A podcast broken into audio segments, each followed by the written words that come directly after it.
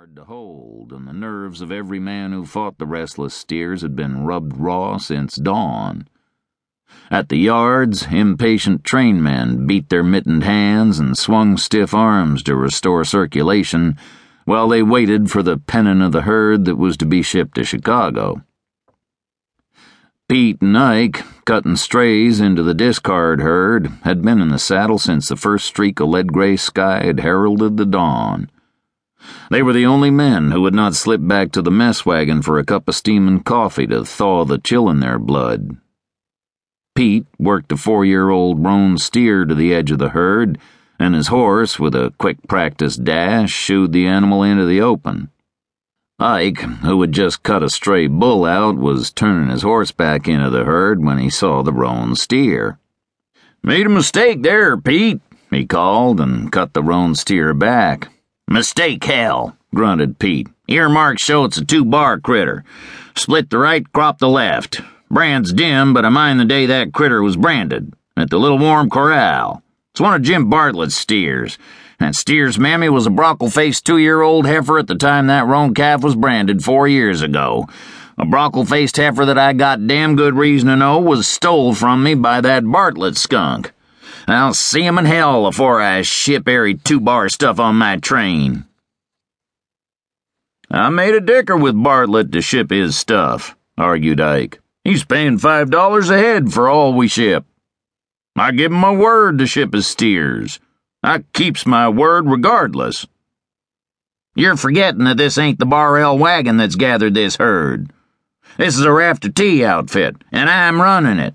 And I'll tell a man that as long as I'm running my own outfit, I ship what a damn please and cuts back airy steer that don't belong. I'm cutting that two bar steer into the discard herd. I don't aim that you nor every other human's gonna keep me from it.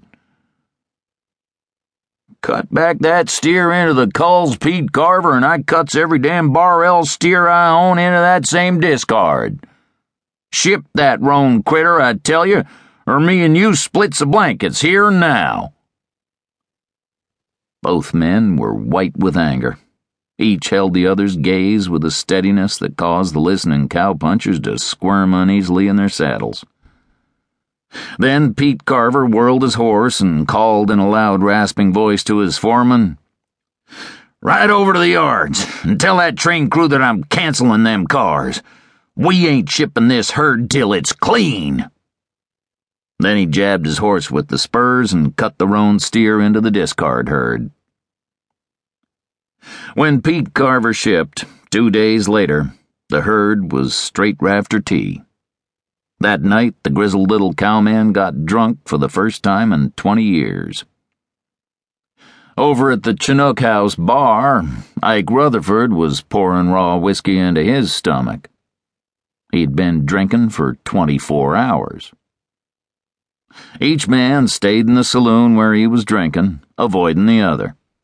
Each was surrounded by his own cowpunchers. They drank their drinks, and when the liquor thawed them, made fight talk. Big Bob McLean, who'd been sheriff for two terms, chewed the soggy butt of a cold cigar and cursed methodically. Then he loaded a sawed off shotgun and crossed the blizzard swept street to the Chinook house. He held the gun in the crook of his arm when he stepped into the bar room. Ike, he said in a voice that was so deadly calm that it threw an ominous hush over the half drunk crowd. I want your gun. Meaning? Meaning that I'm placing you under arrest. There's a good fire a going over at the jail. Bring a bottle along if you've a mind to. Supposin', asked Rutherford, his eyes narrowing to slits of blue flame, I won't be arrested, Bob. I ain't never gone after nobody that I didn't get, Ike. I'm plumb old and set in my ways. I'm taking you, Ike. Ike Rutherford, drunk as he was, knew that the sheriff spoke the truth. The sheriff's shotgun was cocked. With a shrug, he handed over his 45, butt first. His eyes, normal once more, held the sun of summer skies in their